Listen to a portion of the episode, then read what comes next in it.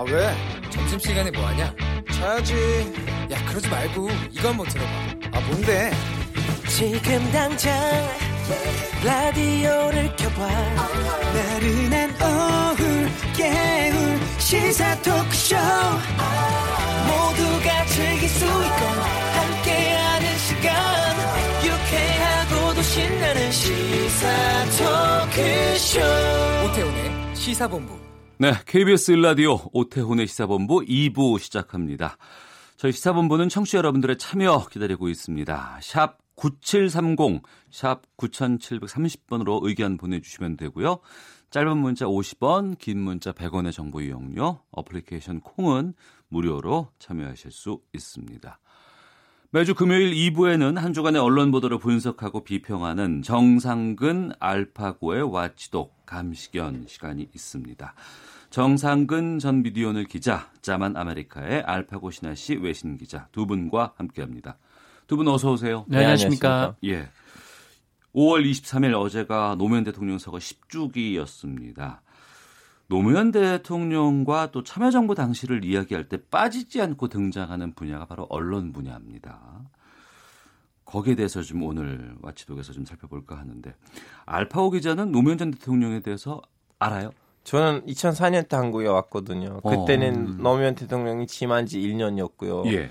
그리고 신기하게도 터키를 방문한 지 얼마 안 된 상황이었어요. 국민 방문을 하셨거든요. 네. 그 노무현 대통령이 자기 정권 초기에는 음. 그때 너무나 좋은 그 아 터키에서 살고 싶다 뭐 이런 말들을 하셨대요. 어. 그래서 좀 약간 터키에서 언론에 너무나 귀여운 대통령으로 예. 왜냐하면 남의 나라에 가면 어. 아 여기 너무 좋아 여기 살고 싶네 하는 예, 말 예. 안 않잖아요. 어. 대통령 그런 말을 했기 때문에 네, 네. 터키 언론에서 좀 약간 많이 나왔었어요 그때 당시에. 어, 2004년이면은 2002년 월드컵 이후 한 2년 정도밖에 안 돼서 그때는 터키에서도 우리나라와 좀 분위기 좋았잖아요. 예. 어, 그랬었군요. 지난 21일 뉴스타파가 그 노무현 전 대통령의 친필 메모를 공개를 했습니다. 이 메모 보면은 언론과의 관계에 대한 메모가 상당히 많이 등장을 해요. 네. 2007년 3월에 작성된 언론과의 숙명적인 대척 이러한 표현까지도 좀 등장을 하는데 당시에 노 전 대통령하고 언론 간의 관계 좋은 편은 아니었잖아요. 네, 좋은 편은 아니었고 아마 이 노무현 전 대통령처럼 이 언론과 갈등을 빚은 정치인들이 많지는 않을 거예요. 뭐, 네. 뭐 언론에 대해서는 뭐 정치인들이 대부분 우호적인 편인데 음. 뭐 노무현 전 대통령은 뭐 본인이 왜곡되거나 뭐 이건 아니다 싶은 것들에 대해서는 뭐 계속 이제 정면으로 비판을 좀 해오기도 했었죠. 네. 그래서 이 관련된 그 어록들도 꽤 많은데 몇 가지만 보면 이 지난 2002년 이 새천년 민주당 인천 지역 경선에서 뭐 언론을 권력으로서 어떻게 흔들 생각도 없지만 음. 뭐 그러나 이 언론에게 고개를 숙이고 비굴하게 굴복하는 정치인은 되지 않겠다라고 네. 말을 한 바가 있고 어. 또 지난 2005년 그 미디어오는 10주년 기념 영상에서 뭐 대한민국 미래에 대해서 확신을 가지고 있다. 다만 언론이 지금보다 좀 더 정확한 보도 그리고 올바른 여론 형성에 노력해 간다면 우리가 목표하는 선진 한국은 더 앞당겨질 것이다. 뭐 이렇게 말한 바도 있습니다. 예. 그좀 이렇게 이른바 좀 강력한 언어를 동원한 좀 이렇게 그 비판적인 얘기도 많이 했는데 이 대표적으로 지난 2007년 1월에 이 기자실 통폐합을 추진을 하면서 이 기자실에 죽치고 앉아서 기사나 담합한다라고 음. 비판을 한 바도 있고 이 대통령 취임 전에는 그 민주당 상임고문 시절에 이 조선일보와 같은 신문을 그대로 두고는 이 땅의 진정한 민주주의와 개혁은 없다. 뭐 이런 말을 하기도 했었습니다. 네. 노 전 대통령이 언론에 대한 이러한 그 이야기, 견해, 생각 알파고 기자는 어떻게 판단하세요? 아 참 아이러니하네요. 어. 왜 그런지 아세요? 왜요? 예, 한국 역사상 에, 한국의 그 언론의 자유 지수가 최고치에 오르는 시절이 음. 어, 노무현 전 대통령 시절이잖아요. 예. 그래서 무슨 말이냐면 아 언론한테 뺨을 맞아야지 언론이 와서 마음껏 때려야지 그때 음. 언론의 자유가 제일 올라가는 거 아닌가. 네. 왜냐면 그 어느 대통령도 언론한테 대놓고 그럴 말을 못하는 이유는 음. 그좀 약간 두려워하는 것도 있고 언론에 마음껏 개입하는 부분도 있는데요. 네. 노 전 대통령 시절에는 별로 좀 약간 언론을 개입하거나 좀 약간 낙하산 사건들도 없었고 음. 언론한테 자꾸 뺨을 맞아도 당하다 보니까 이렇게 말을 했는데 근데 동시에 보면 언론은 제일 좋은 시기는 그 시기예요. 네. 그 31위까지 올라갔거든요. 음. 아직도 우린 지금 어떻게 보면 너, 너 대통령, 에, 노무현 대통령의 후배인 네. 문재인 대통령 시절에도 지금 아직 그 정도가 아니잖아요. 예. 그 지수까지는 지금 예. 올라, 올라가지 못하고 있는 상황이라고 말씀하시는 것 같은데. 그럼에도 불구하고 그렇게 자유를 누리고 있는 언론들은 당시에 상당히 많이 비판적으로 정부를 공격하거나 네. 이런 또 시각도 많이 좀 드러낸 건 사실이었잖아요. 네, 뭐 그렇죠. 뭐 그 물론 뭐 비판이 언론의 사명이긴 한데 예. 뭐 지난 뭐 이명박 박근혜 정부 때와 좀 비교를 해봐도 이 노무현 전 대통령에 대한 언론의 혹독함은 좀 심하긴 했습니다. 그러니까 이게 정책적인 비판은 뭐 당연히 언론이 해야 되는 것이고 이 음. 비판은 또 숙명이기도 하지만 이 조롱조의 보도가 상당히 좀 많았었어요. 네. 노무현 전 대통령 당시를 돌아다 보면 예. 이 대표적으로 보면은 이제 아방궁 보도가 좀 대표적이었는데 사저. 네, 예, 그러니까 예. 고 노무현 전 대통령이 퇴임한 후에 음. 이 봉하마을에 이제 지었던 사저가 이제 아방궁이다 이런 주장이 뭐 정치권은 물론 언론에서도 흘러 나왔었는데 네. 뭐 하지만 이제는 뭐 많은 분들이 아시다시피 이 봉화 사저는 좀 아방궁과는 거리가 먼 것이 뭐 드러났었죠. 음. 어 그리고 이제 뭐 여러 비유들을 많이 썼는데 뭐 이제 경포대라는 표현도 있었어요. 그러니까 경 네. 경포대? 경제를 포기한 대통령이라고 아. 해가지고 경포대라는 표현을 음. 썼는데 예. 뭐 이후에 뭐 차분히 분석된 뭐 각종 경제 지표에 따르면 뭐 그 이후랑 비교를 해봐도 그렇게 크게 나쁘지 않은 지표였던 거죠. 음. 뭐 물론 이제 서민들의 체감 경기가 지표와 뭐 완전히 연결된 건 아닙니다만 음. 뭐 이렇게 그런 점을 지적한 게 아니라 이 무조건 한국 경제가 망했다, 대통령이 뭐 경제를 포기했다, 뭐 이런 식의 비판들이 좀 많아서 네 이게 과연 이제 합리적인 비판인가에 대한 비판 역비판들이 시민들의 좀 그런 것들이 좀 많았었습니다. 그러니까 봉화사저 아방궁 논란이라든가 네네. 또그 전부터 그 호화 요트 소유설도 있었잖아요. 그런 것도 있었죠. 네. 예. 특히 재임 이전 때부터 특정 언론 음, 네네. 조선일보. 조선일보. 네. 예. 여기와 악연이 좀 상당히 많이 좀 있었던 기억이 나는데 왜 이렇게까지 조선일보 쪽에서는 노 전 대통령을 공격했다고 보세요? 이 악연이 있죠. 이게 시작 그 노무현 전 대통령과 조선일보가 처음 만났을 때부터 좀 악연이 있었는데 이 1989년에 이 조선일보를 배달하던 그 신문 배달원들이 좀 노동 조건이 좀 열악하다라면서 이 자신을 도와줄 수 있는 사람들을 찾아다니기 시작했어요. 그때 국회의원들도 어. 여러 접촉을 했는데 예. 근데 그때 당시에는 국회의원들이 이 조선일보와는 이렇게 크게 뭐 척을 지고 싶지는 않았기 때문에 뭐 이 사람들을 돕진 않았었습니다. 근데 이때 당시에 이 사람들을 도와준 게 바로 노무현 당시 국회의원이었던 거죠. 어. 그러니까 배달원들한테 이 본인이 변호사니까 예. 아는 변호사를 소개를 해주고 또 지국을 상대로 소송에 돌입을 해서 마지막에 승소까지 이끌어내는데 계속해서 그 관심을 많이 쏟아왔는데 음. 이 당시에 이 조선일보 기자가 노무현 의원을 찾아와가지고 어, 이 일에서 손 떼라. 네, 네. 이런 협박을 했다라고도 합니다. 근데 어. 이때 노무현 당시 의원이 받아쳤던 말이 기자면 기사나 잘 써라 였대요. 어, 그래서 예. 그 이후로 좀 오래 낙인이 좀 이어졌고 또 그 이후에 얼마 직후에 이 호화요트 논란이 좀 불거지기도 했었습니다. 어. 외신을 봐도 뭐 예. 특정 정치인이라든가 특정 인물과 특정 언론 간의 관계가 좀 안 좋은 경우들이 종종 아니 있긴 최근에 있고. 와서 제일 유명한 거는 그거잖아요. 이제 트럼프 대통령. 하고 음. 다음 이제 CNN인데 음. 이제 터키에서 제일 웬만한큼 반정부 언론사들 없어졌는데 지금 유일하게 그나마 대통령을 살짝 귀엽게 에, 그 비판하는 터키에서 언론사 하나 나왔어요. 폭스 TV인데 그 네. 미국에 있는 폭스 TV가 음. 터키에 있는 어떤 자본가랑 손을 잡아서 폭스 TV 터키판을 만들어 준 건데 그래서 네. 어느 정도 외국의 자본이 있기 때문에 음. 아직도 열려 있는데 그래서 거기서 비판이 나올 때마다 우리 대통령은 그 말이에요. 어차피 외세의 언론이 아니냐. 음. 음. 하여튼 그래서 우리나라에서도 아직도 이렇게 좀 약간 특정 언론하고 대통령 뭐 이런 거 있어요. 네. 나라마다 있어요 항상. 폭스 TV가 특히 트럼프 대통령 좀 우호적인 그런 방송사 아닌가요? 네, 미국에서 터키에서 그렇죠. 음. 음, 터키에서 우리 대통령이란 예. 그 노무현 대통령이 2007년에 취재 지원 시스템 선진화 방안, 이른바 그 기자실 통 폐합을 도입하게 됩니다. 이게 어떤 건지를 좀 말씀해 주세요. 뭐 일전에 그 알파고 기자하고 여기 이 시간에서 말한 바가 있는데 2주 전에 얘기했었어요. 이게 이제 그 한마디로 기자실을 없애고 이 출입 기자 제도를 폐지를 하면서 이 개방형 브리핑룸을 만드는 뭐 그런 식입니다. 그러니까 이 청와대 출입 기자단이 이 기자실에 상주를 하면서 좀 온갖 문제가 벌어진 게 있었어요. 뭐, 뭐 정부를 출입 기자 일부가 독점을 하고 뭐 군소 언론의 취재를 방해하는 일도 있었고 또 부처와 기자단의 유착이 생기기도 했었는데 어, 그래서 이런 기자실을 없애고 개방형 브리핑룸을 만들어서 예, 거기서 이제 뭐 언론에 홍보를 할 것이 있으면 예, 정부 당담자가 와서 이제 기자회견을 하는 거고 그러면 이 출입 기자와 상관없이 많은 언론들이 취재하고 싶을 때 와서 취재를 할 수 있도록 한 그런 방식이었던 거죠. 그리고 네.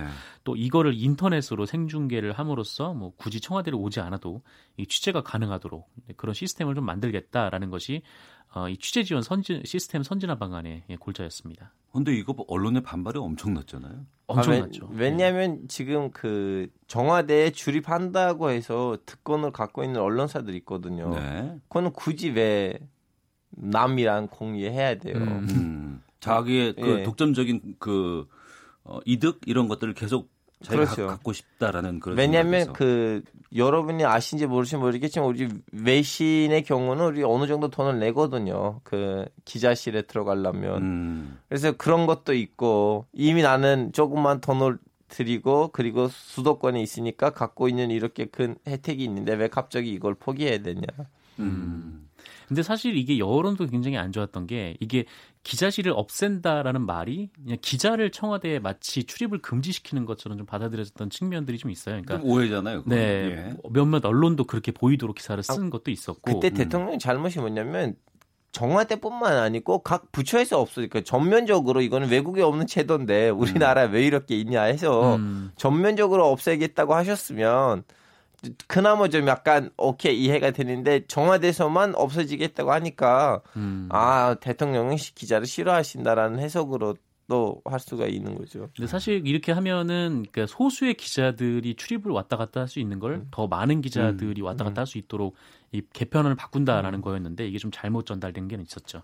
알파 기자가 아까 앞서 말씀하신 것처럼 노무현 전 대통령 시기가 가장 언론 자유가 우리가 확장돼 있었던 그런 시기라는 것 이해가 되는데 그 퇴임 후 봉하마을 가서도 노 전 대통령 언론의 카메라를 피하지 못한 상황 기억납니다. 그 네. 당시에 뭐방 안까지 다 취재가 뭐 들어가 카메라가 뭐 들어온다 뭐 이런 얘기들도 있고 막 네, 그랬습니다. 산책을 할 수도 없다라는 예. 글을 심경을 올리기도 했었죠.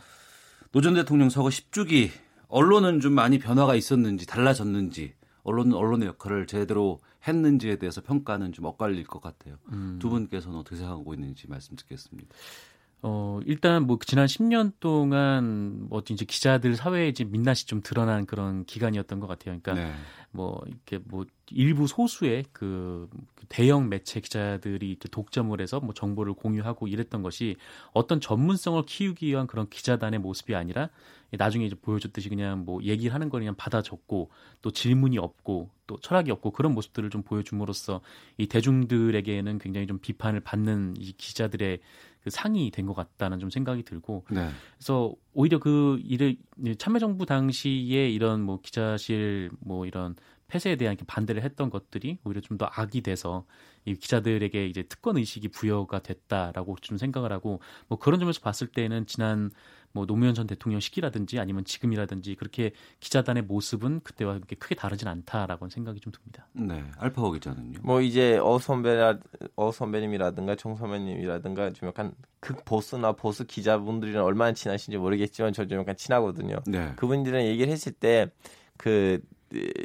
이명박 총 대통령의 이제 정권이 들어오면서 그쪽 분들이 왠지 좀 약간 자기네 이제 색깔이 들어왔기 때문에 좀 괜찮아질 거라고 생각했는데 오히려 좀 낙하산 사건들이 잇따라 발생하고 기자들의 자존심이 너무 상한 일들이 일어났기 때문에 그분들이 아 우리는 노무현 대통령이 좋았는데 우리는 그걸 몰랐네 좀 약간 어. 반성의 시기가 있었거든요. 예. 그래요? 예, 예, 저는 그분들 얘기할 때 그 말해요. 아, 그분 진짜 괜찮은데 우리는 몰랐네. 어. 지금도 주- 중간에도 이렇게 정권이 갔다 왔다 했기 때문에 제 보기에는 지금의 한국 언론이 15년 전에 한국 언론보다 더 낫지 않을까 싶어요. 음.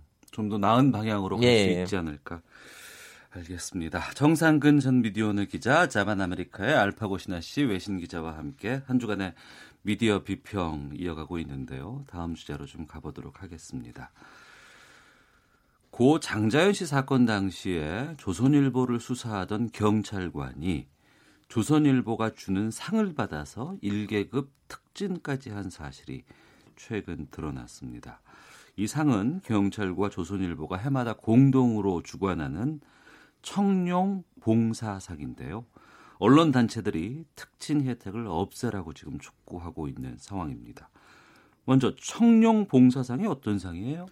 이 청룡봉사상은 이 경찰청하고 조선일보가 공동으로 수여를 하는 상인데 네. 이 목적을 보면 이 대민봉사 그리고 범죄 소탕에 앞장선 경찰관 경찰관들에게 네. 수여하는 상입니다. 이게 1967년부터 시작이 돼서 상당히 67년이요. 예, 예, 상당히 오래됐군요. 역사가 길죠. 예.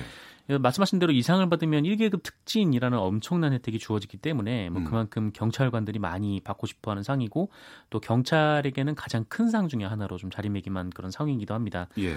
그런데 이게 과거에 이 고문 수사관이었던 이근한 씨 등 이 공안 경찰들까지 이 상을 받는 것으로 알려져서 어. 좀 논란이 몇 차례 좀 된 바가 있습니다. 예. 특히나 이, 이 상을 받으면 자동으로 경찰이 1계급 특진시켜 준다는 거 아니에요? 네, 네. 특정 언론사가 주는 상을 어떻게 그렇게 경찰 쪽에서 이게 줄 가능한가요? 이게 그 사실 어떤 상을 줄 때 그만큼 권위가 이 상에 실리려면 또 그만큼의 혜택이 있어야 되는 거잖아요. 예. 아니면 뭐 사람들이 굳이 이 상을 받기 위해 노력할 필요는 없는 거니까. 음. 어, 그런데 사실 공무원들한테 가장 중요한 이 혜택 중에 하나가 바로 어, 승진이겠죠. 그럼요. 예, 예. 이게 걸려 있어야 뭐 경찰 공무원들이 이 상을 받기 위해서 노력을 할 테고 이 상이 이제 그만큼 또 권위를 받게 되는데 어, 그래서 아마 이 1계급 특진을 성사시키기 위해서 이 조선일보 쪽에서 많은 노력을 기울인 것 같아요. 이게 음. 오늘 이제 CBS 노컷 뉴스에서 보도한 바에 따르면 이 1967년 이 상이 만들어질 때 이 당시 이제 엄민영 내무부 장관에게 이 조선일보 이제 부 편집 부국장이 찾아가서 이 1계급 특진을 요청을 했고 이제 내무부 장관이 아, 경찰 조직상 이 1계급 특진은 어렵다라고 난색을 표했음에도 이 조선일보가 전사적인 노력을 기울여서 이거를 관철을 시킨 바 있다. 네, 이런 보도도 나왔습니다. 예. 경찰관의 승진에 있어서 일정 권한이 조선일보 측에 있다고 이해를 해도 될 것 같은데. 살짝 인사권이 어느 정도 부여가 된 거죠. 예. 알파오 기자, 외신 기자로서 이 상황은 어떻게 판단하세요? 아니, 이제 시, 시작을 제가 이렇게 시작했는지는 몰랐는데 네. 근데 결론적으로 그 이분들한테 그 위원회는 뭐라고 해야 되나 이사 이상을 받을 사람들을 결정하는 위원회가 있을 거 아니에요. 위원회가 있겠죠. 네, 그렇죠. 예. 그 위원회에다가 누구 누구가 받아야 되는지에 대한 후보들을 결론적으로 경찰청에서 넘은 거 아니에요. 그 음. 그 조선일보가 직접 찾아가서 이 사람, 이 사람, 이 사람 주겠다고 하는 거 아니니까 경찰청에서 한 10명이나 5명 정도 이렇게 후보가 오거든요. 네. 그래서 경제, 그 조선일보가 그쪽에서 한 명을 찍어준 거니까 음. 제 보기엔 이미 경찰청에서 아, 승진할 만하다라는 사람들 음. 위주로 그 리스트를 명단을 올릴 거 아니에요. 예. 그래서 시장은 안 줬지만 음. 근데 결론적으로 지금 이 시스템에서는 어차피 경찰청이 아우 승진해도 되는 거 아니에요? 걔네들이 아 이 친구들이 좀 약간 올해 열심히 했는다고 판단을 든 사람들의 명단을 올려준 거니까 네. 그렇게 큰 문제가 있지 않다고 봅니다. 왜냐하면 음. 딴 나라에서도 재단이나 아니면 언론사들이 이런 상들을 줍니다. 음. 근데 한국이 좀 약간 신기한 거는 너무나 거기 좀 약간 꽂아진 거예요. 이 상을 받으면 승진한다는 거 너무 좀 약간 에, 정해지고 좀 룰로 돼 있기 때문에 네. 살짝 좀 약간 거슬리긴 하지만 음. 하여튼 어, 그렇게 보면 그 문제도 없지 않을까 싶어요. 네. 그러니까 상을 줄 수는 있죠. 근데 이제 네네. 공무원 인사, 뭐 승진까지 가는 게 조금 좀 논란이 되지 않을까. 음. 여기에서 공정성 같은 것들이 담보가 될까라는 고민들이 좀 있을 것 같은데 이런 경우가 지금 조선일보 말고도 또 있다면서요? 네, 뭐 또 있습니다. 뭐 다른 언론사들도 같이 좀 주고 있는데 일단 조선일보를 보면 그 경찰청하고 청년봉사상을 주고 있고 예. 어 그리고 국방부하고는 위국 헌신상이라는 것을 주고 있고요. 예. 또 교육부하고는 올해의 스승상 이런 것을 주고 있고요. 아, 이 청룡봉사상, 위국헌신상, 올해 스승상은 다 조선일보에서 네, 네. 함께 주최를 하고 네. 주관을 하고. 다른 언론도 있는데 네. 이 중앙일보는 행정안전부하고 청백봉사상이라고 해가지고 예. 5급 이하 공무원들에게 주는 상이 있고 예. 또 동아일보하고 채널A가 뭐 경찰, 소방, 국방과 국방부와 함께 뭐 영예로운 제복상 이런 것을 수여를 하고 있고요. 소방 얘기하시니까 KBS도 뭐 있는 것 같은데? 네, KBS는 그 119 소방상 예, 이런 예. 것을 아, 주어지고 거봐요, 선배님. 지금 남의 언론사 다 택시하는데 지금 자기 언론사 다. 맞아요. KBS도 이 119 소방상 줘요. 맞아요. 그리고 중계도 하고 그래요. 맞아요. 네, 네. SBS는 또 이제 행안부랑 민원봉사 대상 이런 거를 다 주고 네. 이런 것들이 다 1계급 특진이 네. 아, 걸려 여기도 있습니다. 다. 네. 근데 국방부랑 주는 책임지세요 선배님 남의 언론사 비판하지 마시고 아, 예, 예. 근데 이 조- 알파고가 얘기를 했던 게 아마 그럴 거예요. 그러니까 뭐 경찰과 힘을 합쳐서 뭐 경찰에게 상을 주겠다라고 음. 하는 거는 이 네. 경찰에서 어느 정도 추천을 받아서 음. 네, 주는 거는 맞을 겁니다. 근데 맞을 텐데 다 그렇게만 상을 수여할 수 있는 경로가 거기밖에 없느냐라고 음. 물어보면은 아, 이게 그게 그렇다라고 확신할 수 없는 것 같아요. 그러니까 음. 이 청룡 봉사상 같은 경우에는 심사위원이 누구냐면 경찰 담당자도 있지만 어, 조선일보 편집국장하고 사회부장도 들어갑니다. 그 어. 편집국장과 사회부장하고 들어가는데 예. 뭐 추천을 받은 사람 중에서 뭐 주는 게 뭐 일반적이겠지만 어, 그렇지 않은 경우들도 있다라는 거죠. 그러니까 음. 이근한 씨 같은 고문 경찰관이 어떤 경로를 거쳐서 어떤 과정에서 상을 받았냐 이 부분에 대해서는 여전히 좀 의문이 남아 있는 거고 이 부분은 또 어떻게 수상이 주어지는지 좀 명확하게 규명이 좀 돼야죠. 그렇죠 그 경찰청에서 나오지 않는 명단 외에 음. 경찰청이 주는 그 명단 후보들의 리스트 외에는 누군가가 받았다면 이건 진짜 도마 위에 오르고 거기서 뺨을 맞아야 되는 사건인데 그렇지 않는 한은 큰 문제가 없다고 판단해요. 뺨에서 네. 된 소리가 강력하게 들어가는데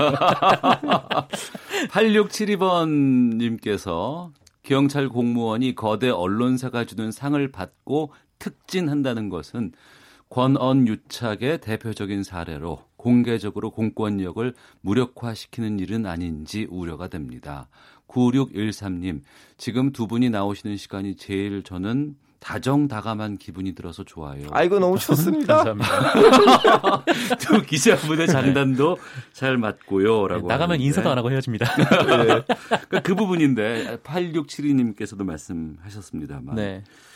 이 특정 언론사의 상을 즉각 승진으로 시스템화한 것 자체가 좀 권언 유착의 잔재가 아닐까 이런 비판이 나올 수도 있다고 보거든요. 음, 사실 이런 거죠. 그러니까 만약에 경찰 뭐 우리 혹은 이제 군인들이 그러니까 1계급 특진이라면 굉장히 큰 혜택이 주어지는 건데 이상을 받으면 1계급 특진이 이루어질 수 있다 라고 생각을 하면은 이상을 받기 위해서 노력을 할 거 아닙니까? 근데 네. 그렇다면 이상을 주어지는 이상을 주는 사람들에 대해서 잘 보일 수밖에 없는 거고 그렇게 되면은 뭐 실제로 뭐 만약에 경찰이라면 이 수사가 제대로 연결이 될 수 있겠냐라는 거죠. 그러니까 최근에 이제 논란이 됐던 게 고 장자연 씨 사건과 관련해서 이 조선일보 를 이제 수사를 했던 그 사건팀 관계자 중에 한 명이 이 청룡봉사상을 수상을 했다라는 점이 논란이 된 건데 어, 과연 조선일보가 이걸 몰랐겠느냐 라는 거죠. 그러니까 이게 어떤 그 장자연 사건을 수사를 한지 뭐, 한 뭐 5년이 지나고 10년이 지나서 이상을 수여한 게 아니라 사건이 이제 거의 무혐의로 조선일보가 음. 종결이 될때 어. 그때 수사팀 관계자에게 상을 줬다라는 예. 얘기죠.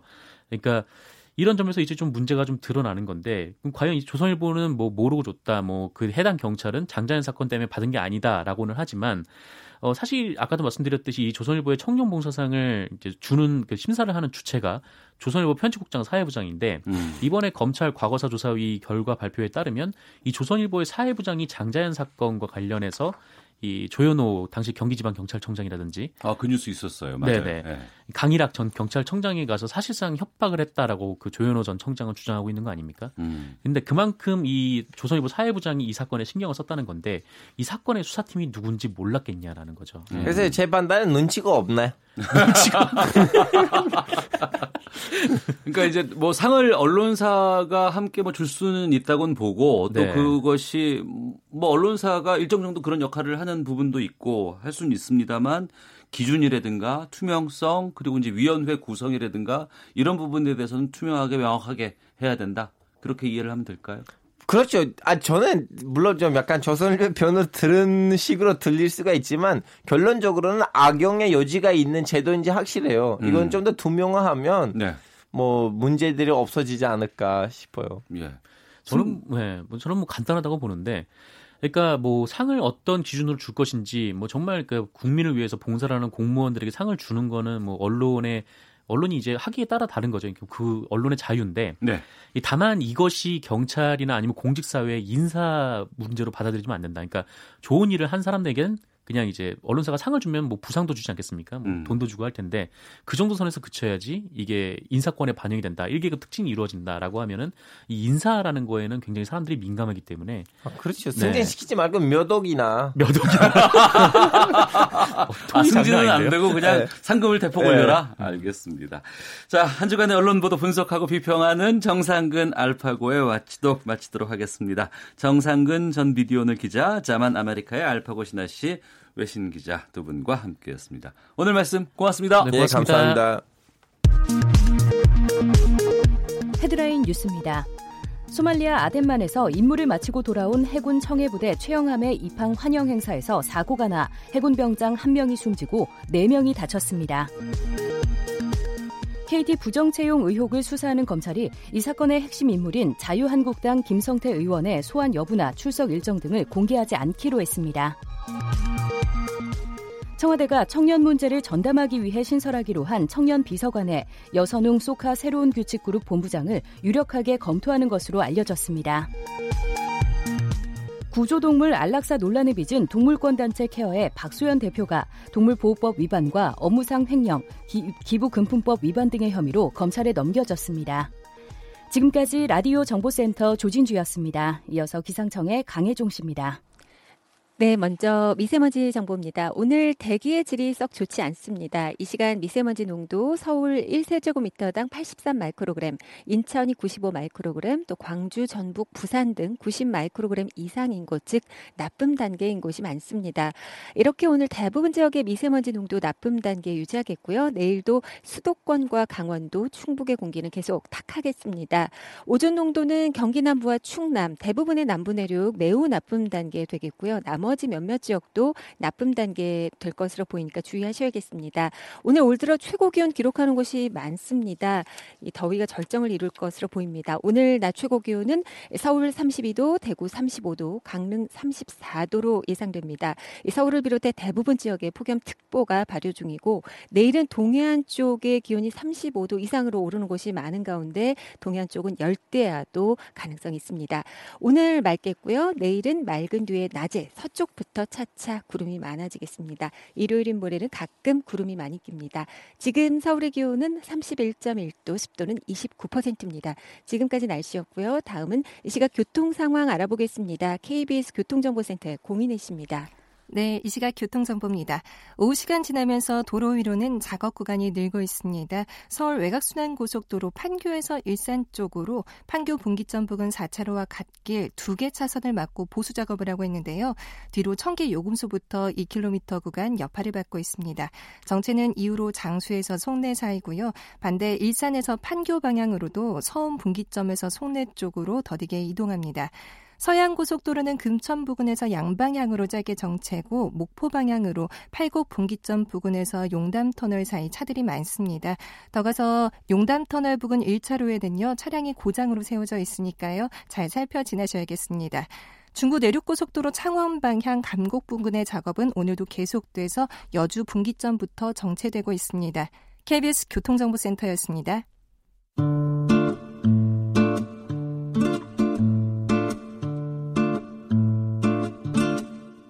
오태훈의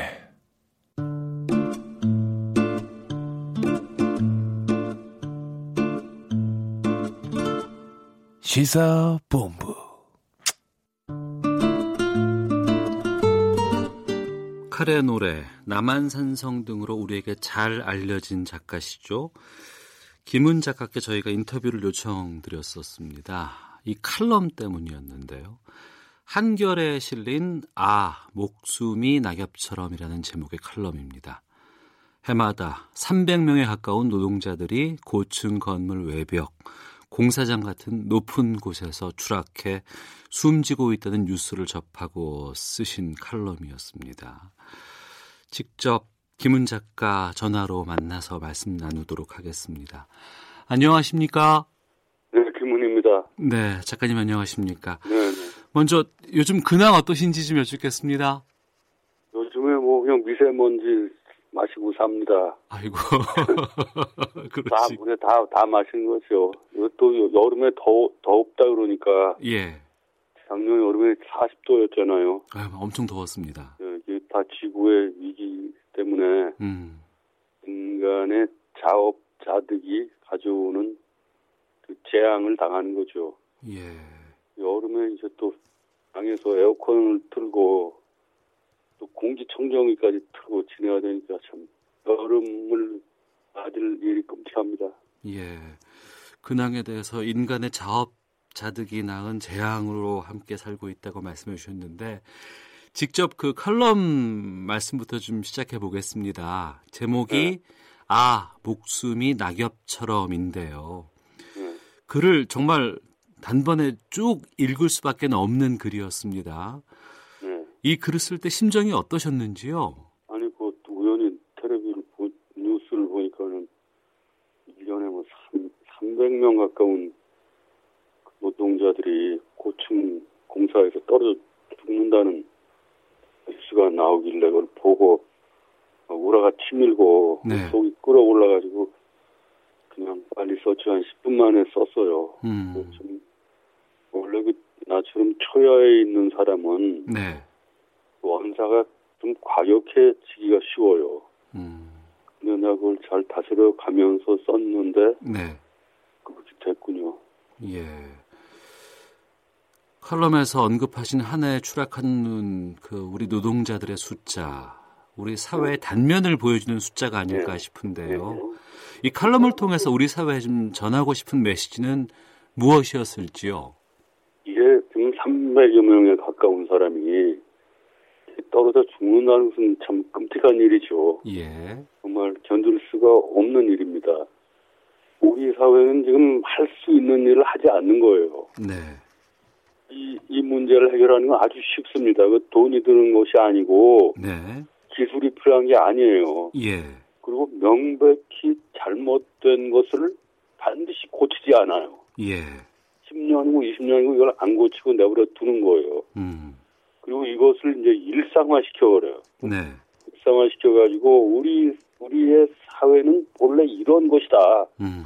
우리는 이런 데서 사는 것이 일상적이다. 이런 인식을 인식이 오게 되면은 네. 그때부터 해결하기가 더 어려운 거죠. 음. 왜냐하면 그것이 이제 일반화되고 일상화되니까 네. 지금 미세먼지의 문제도 이- 이렇게 돼가는 게 아닌가 싶어요. 어. 인간은 본래 우린 이런 데서 사는 거다 하는 인식이 만연되면은 네네. 그때부터는 정말 해결하기 어렵죠. 어, 그러네요. 우리나라는 항상 맑은 공기 또 파란 네. 하늘과 함께 네. 살았었는데 네. 봄 되면 이제는 미세먼지는 일상화돼 가고 있네요. 되고. 우리는 지금 하늘에 별이 없잖아요. 예. 별이 없는 것에 대해서 아무 의문 제기 안 해요, 이제는. 예. 앞서서 할 수 있는 것을 안 하고 있다. 그거 안 잘못된 해요. 네. 아니, 명백히 잘못된 것을 반드시 고치지 않아요. 음. 이런 사고가 매년 발생하는 원인에 대해서 여러 가지 분석을 해 주셨습니다. 글을 보면 첫 번째 이유가 부유층 사람들이 높은 곳에서 일을 하다가 떨어지는 일이 없기 때문이라고 하셨는데 네. 계급적인 관점의 접근이라고 이해를 해야 될지 정말 그렇다고 보시는 건지요? 정말 나는 그렇다고 봅니다. 네. 지금 우리나라 이, 사- 이런 사태에 대해서 책임, 책임이 있는 고위층 인사, 응? 네. 정치 권력을 잡, 가지고 있는 사람들이 응? 자기네 자식들을 음. 월급 많이 주고 편안하고 잘 나가는 직장에다가 부정 청탁해서 밀어넣고 있잖아요. 예. 그것은 다른 집 자식을 제껴버리는 것이죠. 이런 사태에 대해서 젊은이들이 느끼는 절망감이라는 건 정말 큰 거예요. 예. 근데 이런 고, 일을 저지르는 고위층 인사들이 음. 자기가 무슨 짓을 하고 있는지 모르는 거예요. 예. 그리고 고층 빌딩에서 떨어져 죽는 그 노동자들의 문제를 나는 전혀 돌아보지 않는다고 생각해요. 그러니까 네. 나, 나의 주장은 음. 계급적 편견이 아니고 아주 이 사회를 정확히 진다는 것입니다. 예. 게다가 두 번째 이유로 경영과 생산 구조의 문제, 그러니까 먹이 피라미드의 문제라고 하셨습니다. 네, 네. 뭐 최근에 김용균법 이래서 뭐 네. 위험의 외주화에 대해서 사회적인 문제가 상당히 많이 되기도 했었는데 맞닿아 있는 문제라고 이해를 해도 될까요? 가장 기본적 근본적인 문제는 이 먹이 피라미드의 문제라고 생각해요. 먹이 피라미드의 모든 단계가 네. 지금은 완전히 적대적이에요. 이것이 서로 의존적인 관계로 되어야 하는데 네. 완전히 적대적이고 이 적대 관계를 해소하는 방식은 결국 뭐 약강식밖에 없는 거죠. 예. 극단적으로 말하자면은 음. 그렇기 때문에 책임은 자꾸만 분산되고 이유는 집중이 되고 네. 그러니까 이런 배경 위에서 그런 엄끔찍한 추락 사고가 발생하는 것이죠. 음. 하지만 뭐 산업 전반을 이해하고자 한다 그러면 뭐 원청 하청의 이러한 수직 계열화 구조는 효율적인 측면에서는 뭐 필요한 부분이 아닐까란 지적도 나오거든요. 그것은 그 유리한 것이죠. 예. 근데 이 유리하다는 것이 문제인 것이죠. 어. 인간 사회의 모든 문제는 그 경영의 논리로 어? 유불리의 문제로 해결할 수 있는 게 아니에요. 제가 그, 그 문제가 된 비계를 네. 여러 번 관찰을 해봤더니 고층 한 20층, 30층에 설치한 비계가 네. 그것이 저 쇠파이프 두 줄로 되어 있는 게 많았어요. 예. 바닥, 바닥을 깔지 않아요. 예, 예. 쇠파이프 두 줄 위에서 노동자들이 이동하면서 그 작업을 하는 것이죠. 예. 왜냐하면 이 비계라는 것은 항구 구조물이 아니고 예, 예. 건물을 다 지면 걷어내는 이제 일회용 사용품이에요. 그렇습니다. 그러니까 거기다 투자할 필요가 없다고 생각하는 것이죠. 그러나 이것이 인간의 생명을 지탱하고 있는 것이죠. 어. 그래서 이것에 대한 인식이 없고 또 그 비계가 뭔지를 모르는 거예요.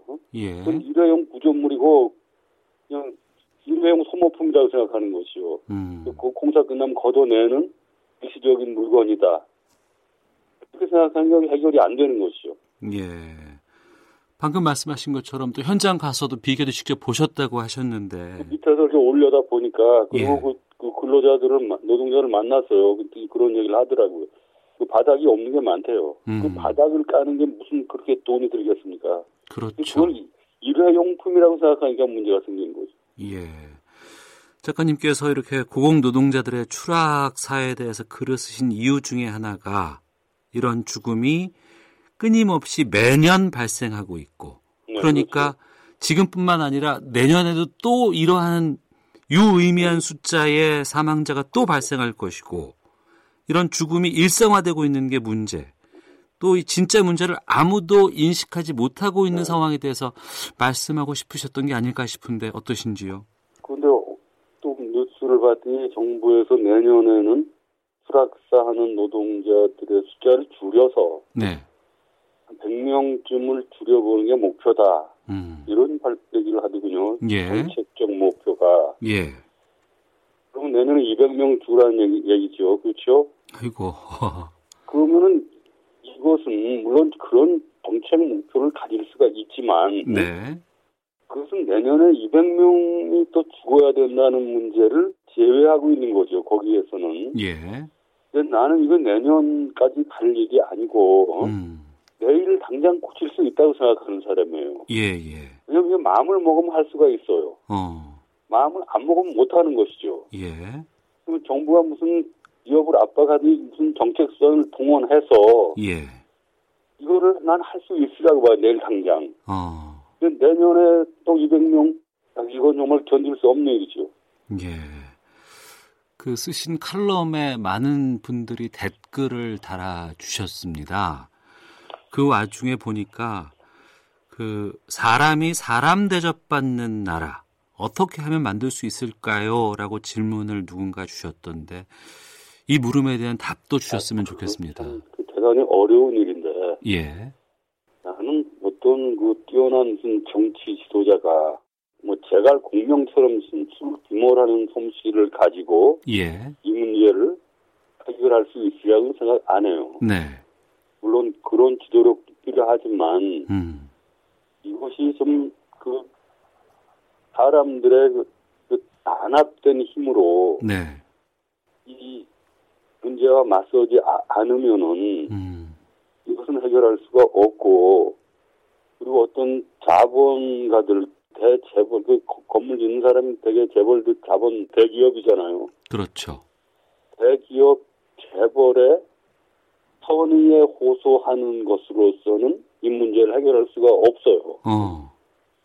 그 사람 대기업 재벌들이 무슨 도덕적 각성을 해가지고 예. 이 문제를 해결해 주기를 기대하는 것은 지극히 어리석은 일이고 예. 내가 살아본 경험에 의하면 그런 일이 있기가 있을 수가 없어요. 어. 그러니까 그것을 옥 쥐어가지고 네. 그냥 압박을 해가지고 문제를 해결할 수밖에 없는 것이죠. 입법단 행정을 하던 네, 네. 그런 생각을 하고 있어. 인간다운 사람이 대접받는 사회를 음. 어떻게 만들 수 있는 것인가. 이것은 인간의 선의에 호소해서만 될 수 있는 일이 아니라고 생각합니다. 예. 그러니까 자꾸만 그 그런 얘기를 하면은 또 어, 개천에서 용난 사람도 있다 그러잖아요. 예, 예. 근데 개천에서 용이 나는 것은 아무런 해결책이 안 돼요. 음. 지금은 개천에서 용이 안 납니다. 예. 그러니까 개천에서 나오는 용을 그 칭송하지 말고 어. 그러면 개천을 없애야 돼요. 예. 개천을 없앨 생각을 안 하고 어. 그 더러운 개천을 방치해 놓고 거기서 용이 나오기를 기다리고 예. 이것이 문제 해결책이라고 한다는 것은 정말로 그 인간이 할 수 있는 말이 아니죠. 어. 말씀을 들어보니까 참 많은 생각과 또 그동안에 겪었던 것들에 대한 분노가 지금 있지 않나라는 생각이 드는데 이런 궁금증이 갑자기 들었습니다. 그러니까 정책을 담당하는 관료라든가 법을 만들고 집행하는 국회, 정치인들 그리고 그들을 감시하는 언론인들이 해야 될 일을 못하고 있기 때문에 착각해서 스스로 나선 것이 아닌가 싶은 생각이 들거든요. 아니 저는 그, 그렇게 뭐 큰 생각을 한 것은 아니고 내가 네. 그참 초야에 있는 그냥 서생이죠. 그 뉴스를 보다가 너무 속이 끓어올라서 음. 쓴 것이에요. 근데 그 관람을 뭐 사회가 잘 받아들여서 예. 문제 해결에 아주 작은 힘이라도 됐으면 좋겠다는 생각은 가지고 있어요. 예. 그래서 오늘 말씀을 해주신 것이 아닌가 싶기도 하고요. 또 저희들이 거기에 더 힘을 좀 보태서 이런 것들을 좀 바꿀 수 있는 그런 사회 만들어 보도록 좀 노력을 해야 될 것 같습니다. 그 부분이 저는 막상 생각이 났어요. 그 카레 노래 참 좋아했다고 하는 노무현 대통령 이제 서거 10주기가 어제였는데 그 사람 사는 세상 만들자고 하셨잖아요. 그리고 현 대통령은 사람이 먼저다라는 그런 슬로건을 걸었었는데 정말 그런 세상을 만들자고는 했음에도 정작 우리 삶이 지금 바뀌지 않는다는 부분들이 참 고민스러운 지점이 아닌가 싶네요. 그렇습니다. 예. 세월호 참사 이후에 이런 문제에 대한 여론이 그 높이 올라오고 국민들의 의식과 그 마음의 마음이 이제 자꾸 바뀌어 갔는데 네. 여론도 그 고조되고 음. 안전과 인권 문제에 대한 여론이 상당히 비등했잖아요. 예.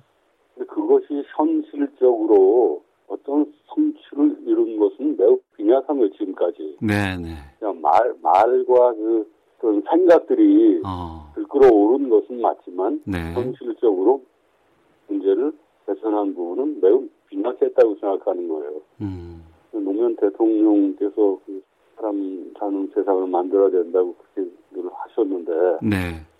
모 대통령님은 그 너무나 그 선한 마음의 바탕을 가지신 분이라고 나는 생각해요. 음. 희망과 열정이 많았고 그 대신 울분과 노여움이 많았어요. 예. 그 그분은 정권을 잡고 대통령이 되셨음에도 불구하고 음. 이 사회의 그 주류로부터 또 공격을 받고 있었어요. 그죠? 예. 그 참, 참, 안에, 나로서는 참, 그 난해한 느낌이 들더군요. 예. 대통령이 되었음에도 불구하고, 우리 사회 그, 아주 그, 주류로부터 또 소외되어 있는가 하는 생각이 들었어요. 음. 그분은 어쨌든 마음속에 많은 소망이 있었는데, 네. 이루신 것보다 이루시지 못한 것이 더 많은 것이 아닌가 싶어요. 음. 사회가 좋아질 수 있도록 많은 곳에서 노력을 해야 될 것 같고 또 더 이상 김훈 작가님께서 이런 분노의 칼럼을 안 쓰시는 사회가 돼야 될 것 같은데 또 글로 많이 좀 뵙고 싶다는 생각도 좀 드네요. 예. 알겠습니다. 자, 오늘 금요 초대석 작가 김훈 선생님과 함께 말씀 나눴습니다. 오늘 말씀 고맙습니다. 네, 안녕히 계십시오. 예, 고맙습니다.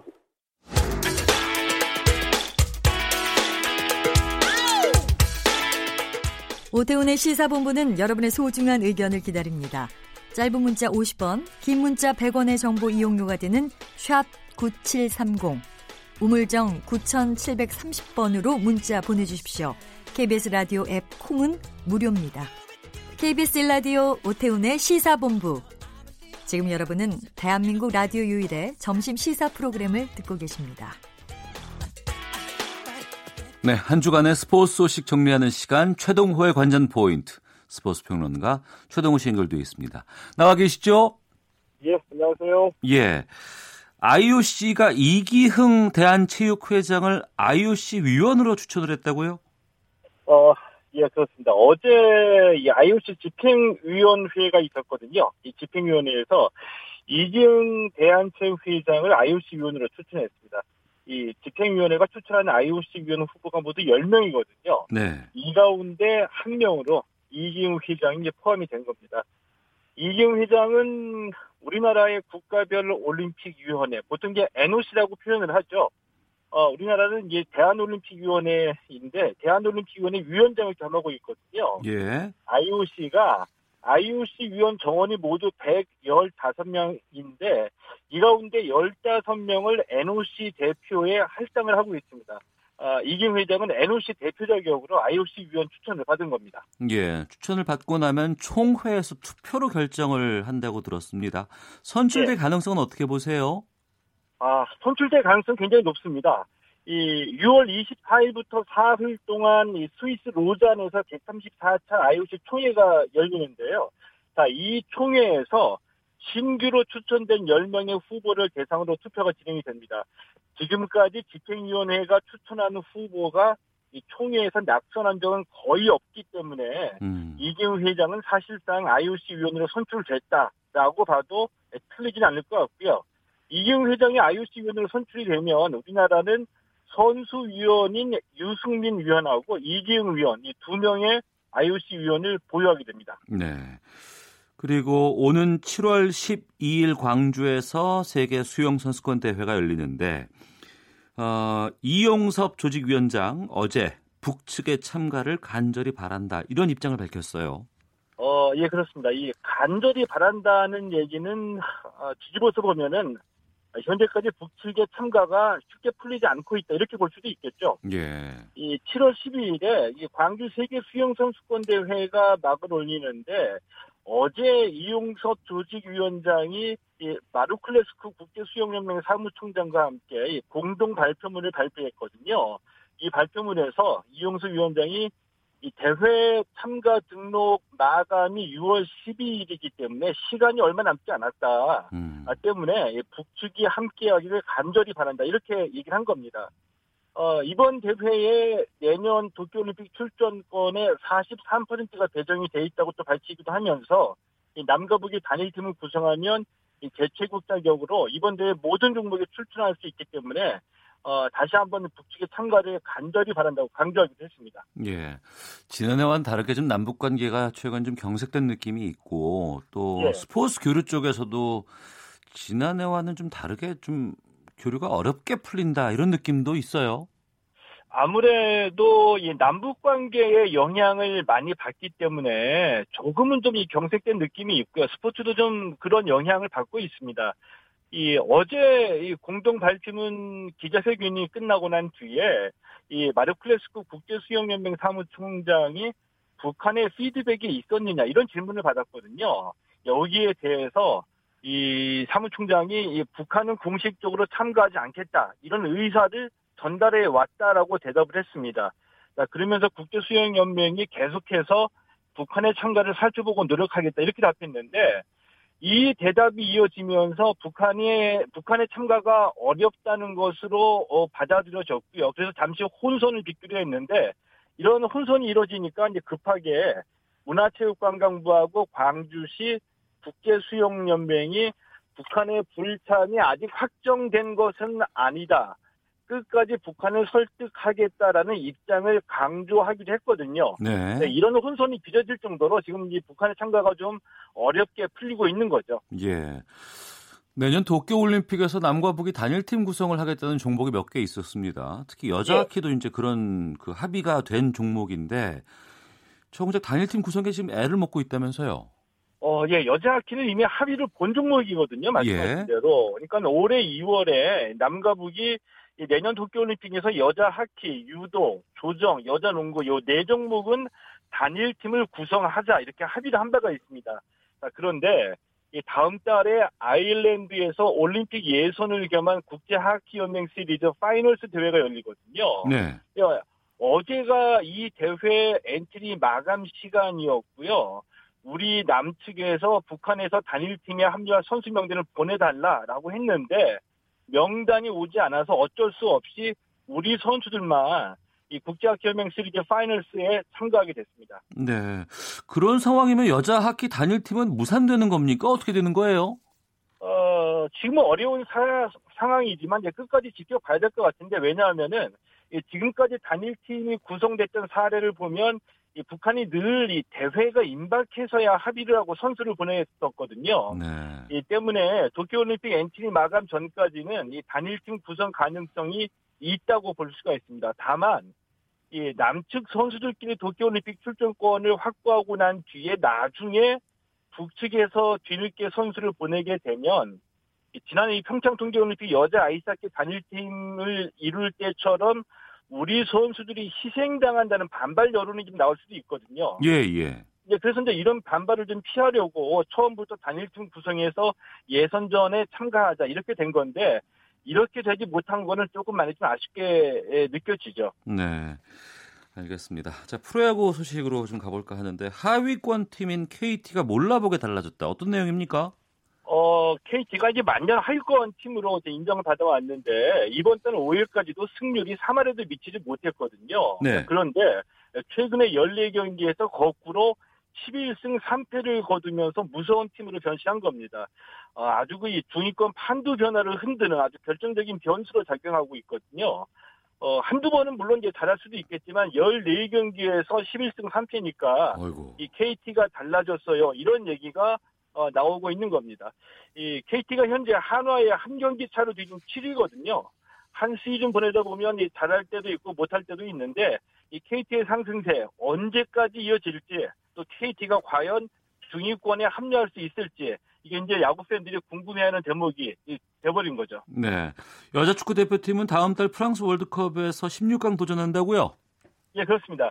이 프랑스 여자 월드컵이 다음 달 8일, 8일에 막을 올리거든요. 네. 이 여자 축구 대표팀이 2회 연속 16강에 도전하고요. 어, 다음 달 8일에 홈팀 프랑스하고 공식 개막전 치르고 있습니다. 치르게 됩니다. 아, 현재는 스웨덴에서 이 최종 전지훈련을 하고 있고요. 예. 어, 출정식 할 때 황보람 선수 아이 안고 나왔는데 황보람 엄마 국가대표 선수 응원합니다. 음, 알겠습니다. 자, 최동호의 관전 포인트 스포츠 평론가 최동호 씨 함께했습니다. 말씀 고맙습니다. 예, 고맙습니다. 예. 자, 오태훈의 시사본부 이번 주 순서 마치겠습니다. 다음 주에 뵙겠습니다. 안녕히 계십시오.